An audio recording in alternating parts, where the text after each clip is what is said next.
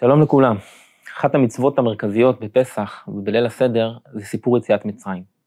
הראשונים וביתר שאת האחרונים עוסקים בשאלה מה בין סיפור יציאת מצרים לבין מצוות זיכרון יציאת מצרים, שמלווה אותנו כל יום מימי חיינו, למען תזכור את יום צאתך ממצרים כל ימי חייך.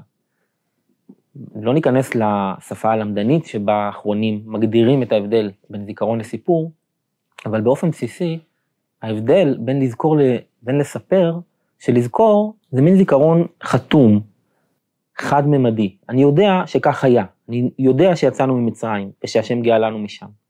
סיפור יש לו היבטים אחרים. הוא נכנס לעומק הדבר, הופך אותו לרב-ממדי, ואפילו לרב-חושי.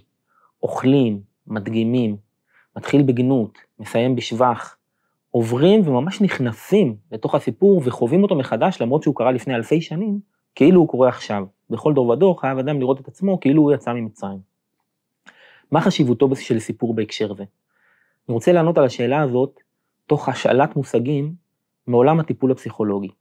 ישנה שיטה טיפולית, שאני למדתי אותה ועוסק בה, שנקראת השיטה הנרטיבית. נרטיב, בעברית, סיפור. הנחת היסוד של השיטה הזאת היא פשוטה. אדם מגיע לטיפול עם סיפור רווי בעיה. יש לו המון בעיות והמון קשיים, והם באיזשהו מקום מנהלות את חייו, ומכאיבות לחייו, ומקשות עליו. תפקידו של המטפל לסייע למטופל לשים לב שאפשר לספר את הסיפור בעוד אופנים. שאפשר להתבונן בסיפור, וכמובן בלי לשנות את העובדות שלו, לשים לב לכוחות שמתגלים בתוך הסיפור, לעובדה שלעיתים בתוך האפלה יש גם יציאה מאפלה לאורה. לשים לב לחסדים שיש בתוך הסיפור. לשים לב שגם הבעיות מעידות הרבה פעמים על חלומות ועל שאיפות ועל תקוות, שפשוט הקשיים לא נותנים לבעיות, לחלומות הללו להתממש.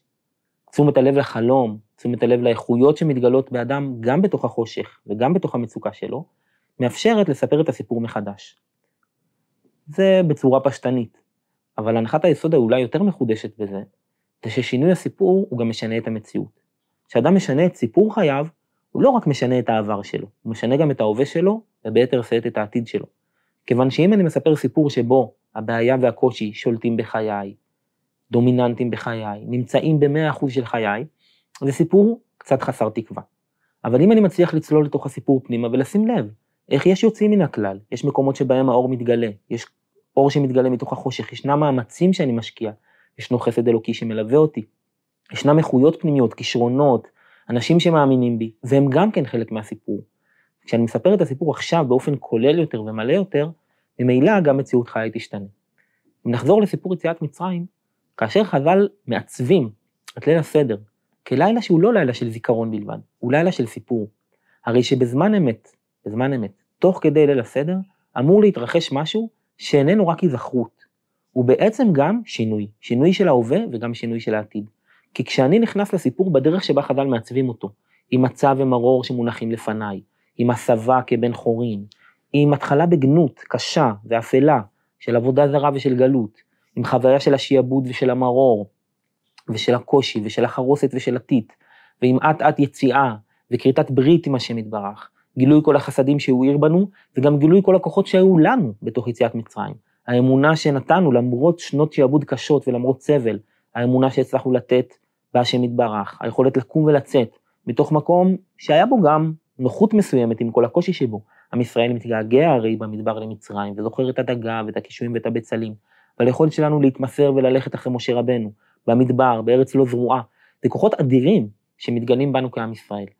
וממילא היכולת לספר את הסיפור הזה, הן במובן הלאומי והן במובן הפרטי, מחזירה ומשחזרת בתוך האדם את התודעה ואת היכולת להאמין מחדש, להאמין מחדש בהשם, ביכולתו לגאול את האדם גם ממצבים שנראים חסרי סיכוי, ביכולת לצאת מעבדות לחירות, לצאת משעבוד, שבו אני לא בוחר על חיי, לא מחליט על חיי ולא נראה שיש אופק לחיי, למקום שפתאום אני יכול, אני יכול לבחור. יש, אה, כמו שכותב הרב קוק, שיציאת מצרים לעד תהיה האביב של העולם כולו. היכולת לפרוץ החוצה ולצאת מתוך חורף קר ומשעבד. הסיפור אמור להחזיר בי ולהאיר בי מחדש כל אחד, לפום דרגה דילי, איפה שהוא נמצא עכשיו בתוך מסע חייו, הסיפור אמור לפגוש אותו ולהאיר בו מחדש את כוחות האמונה. האמונה בהשם במובנים רבים, האמונה בעצמו, האמונה בעם ישראל והאמונה ביכולת לשנות עולמות, לצאת מעבדות לחירות. זו המשמעות העמוקה שבכל דור ודור חייב אדם לראות את עצמו כאילו יצא ממצרים, וזו המשמעות העמוקה של סיפור. סיפור איננו רק סיפור ילדים לפני השינה, כמו שמפורסם בשם רבי נחמן ברסלב, שהרבה לספר לקראת סוף ימיו סיפורי מעשיות, ואמר שהעולם אומרים שסיפורי מעשיות מסוגלים לשינה, ואני אומר שסיפורי מעשיות מסוגלים לעורר מהשינה. אז אפשר לספר את סיפור ליל הסדר כסיפור מסוגל לשינה. אוכלים, נרדמים מרוב מגיד, אבל לא, אפשר גם לספר את סיפור יציאת מצרים באופן שנוגע ועובר דרך חדרי הלב שלנו, והוא לא רק היזכרות אלא גם משנה את ההווה שלנו ואת עתידנו. מברך את כולם שנזכה להרבות, זה העניין של להרבות בסיפור יציאת מצרים. אם זה רק להיזכר מה יש להרבות, סיימנו את הפרטים ובואו נתקדם. להרבות זה להעמיק בכוחות, באיכויות, בעומקים, בקדושה, באמונה שהתגלתה בתוך המסע של יציאת מצרים, ומתוך ההרבעיה הזאת לדעת ולצאת מפסח בכוחות מחודשים לקראת הקיץ הארוך של הפריצה, של פריצת כוחות החיים החוצה, לקחת את סיפור יציאת מצרים ומתוכו לצאת לקיץ של אמונה, לקיץ של ברכה, לקיץ של עשייה, לקיץ של יציאה מעבדות לחירות. חג שמח.